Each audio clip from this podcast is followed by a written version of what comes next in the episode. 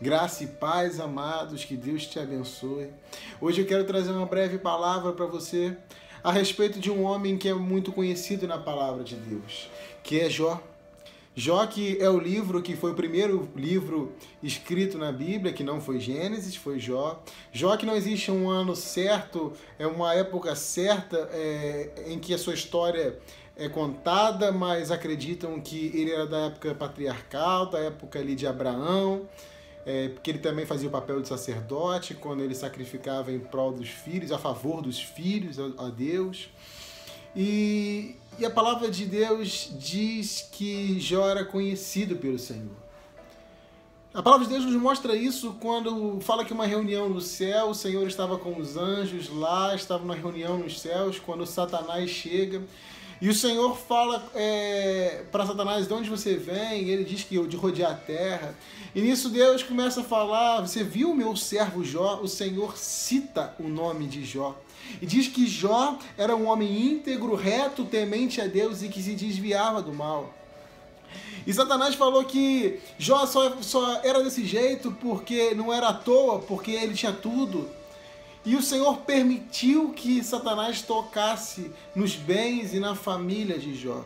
E a palavra nos mostra que um só dia, em uma só tarde, em um só momento, Jó perdeu tudo que tinha. Perdeu bois, perdeu ovelhas e perdeu os seus filhos. Mas Jó em nenhum momento maldizeu a Deus nenhum momento ele maldisse a Deus. A palavra nos diz que ele adorou. Depois de receber a notícia de que ele havia perdido tudo, ele adorou a Deus. Disse que ele teria vindo nu e não voltaria, e bendito era o nome do Senhor. E diz que em nenhum momento Jó pecou com o Senhor, que em nenhum momento Jó pecou com os seus lábios. Logo depois, é, Jó foi tocado também na pele. A palavra de Deus diz que ele teve tumores malignos no corpo todo. E ele, mesmo sendo um homem reto, íntegro, temente a Deus, ele teve isso tudo. Eu fico pensando, nós que somos tão falhos, né? Nós somos tão falhos. A gente passa por tanta coisa que acha que não merece e Jó realmente não merecia. E ele passava por tantas lutas ali, passou por tantas lutas. Sabe que até a mulher dele falou: Jó, você ainda se mantém íntegro? Você ainda se conserva íntegro? Faz o seguinte, amaldiçoa seu Deus e morre. E se Jó falou, não, não, é, o, o, Senhor, a gente recebe o bem de Deus, também não vai receber o mal. E diz que mais uma vez, Jó, em momento nenhum, pecou com seus lábios. Sabe, mas a coisa interessante dessa palavra, da palavra de Jó, é que Jó era carne e osso igual você, igual eu. Jó tinha uma alma, uma alma carne que gritava também. Sabe, Jó tinha tudo, Jó era homem de Deus, Jó era íntegro, era temente a Deus, ele tinha tudo e passou por tantos problemas que o meu problema e o seu problema que está passando agora, por mais pesado, por mais difícil que seja para nós, Jó perdeu tudo, perdeu família, perdeu saúde, perdeu tudo, tudo, tudo de uma vez só. E Jó estava ali, mas Jó era carne e osso. Jó tinha emoções. Sabe? A palavra de Deus, durante o livro, fala que ele não dormia mais. A palavra de Deus fala que ele pegava uma telha e ficava raspando as feridas de tão forte que era. Que os amigos dele, os amigos dele, é, é nem mesmo reconheceram ele. E a única coisa que Jó fazia era Jó, ele amaldiçoou a data de seu nascimento, mas em nenhum momento ele é, reclamou de Deus, em nenhum momento ele murmurou sabe? E a palavra fala desses amigos que muitas vezes é aquilo eu e você temos pessoas à nossa volta como são esses amigos de Jó que nos, não nos ajudam, não nos auxiliam, é, não edificam a nossa vida, ao contrário, só nos põe para baixo. Ó, só fala, ó, esse problema que está passando, é esse problema, esse problema foi você, foi pecado seu, foi erro seu e coloca um dedo na nossa ferida em vez de nos ajudar. Jó tinha isso tudo. Então Jó, como era de carne e osso, e passava por situações tão grandes, ele também, a, a, alma dele gritava. Como a minha alma grita, como a sua alma deve estar gritando nesse momento. A alma de Jó estava gritando.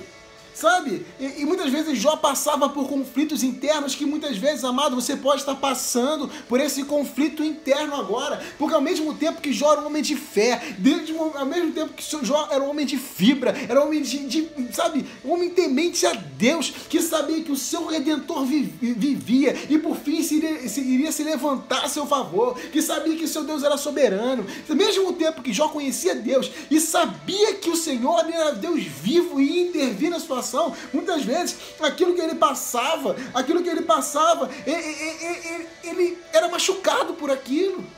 Muitas vezes ele, ele buscava respostas. Deus, por que eu estou passando isso? Deus me mostra. Sabe, Jó começou a questionar Deus por aquilo que ele estava passando. Muitas vezes você também, como Jó, acha que está vivendo, isso está vivendo, não tem mais jeito. Muitas vezes você está querendo buscar respostas para isso que você está passando. E Jó estava assim também. Buscando respostas. E se você está assistindo esse vídeo, muitas vezes é porque você tem procurado respostas para algo que você está passando, com a luta que você está passando. Muitas vezes você está passando a noite questionando Deus. Por que está passando isso?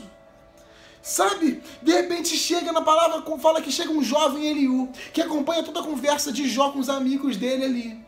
E esse jovem Eliú chega e diz para Jó, ele começa a questionar Jó, fala, Jó, eu ouvi você, agora você vai me ouvir.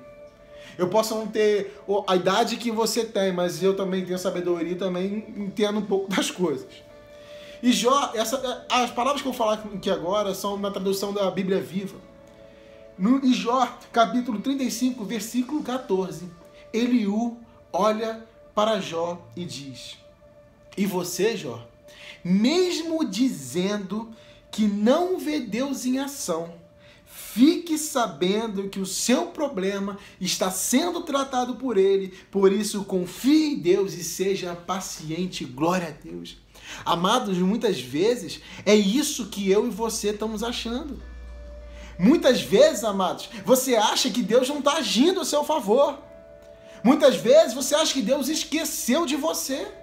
Muitas vezes você acha que você não consegue ver a mão de Deus e você fala, Deus me abandonou. Por que isso? O que, que é isso que eu estou vivendo? Será que o Senhor não me vê? Será que o Senhor não ouve a minha oração? Será que o Senhor me abandonou? Mas eu tenho uma palavra para te dar. Uma não, eu tenho duas palavras para te dar. A palavra de Deus em Salmos 94, versículo 9, diz: Se foi o Senhor que formou o ouvido, será que ele não pode ouvir?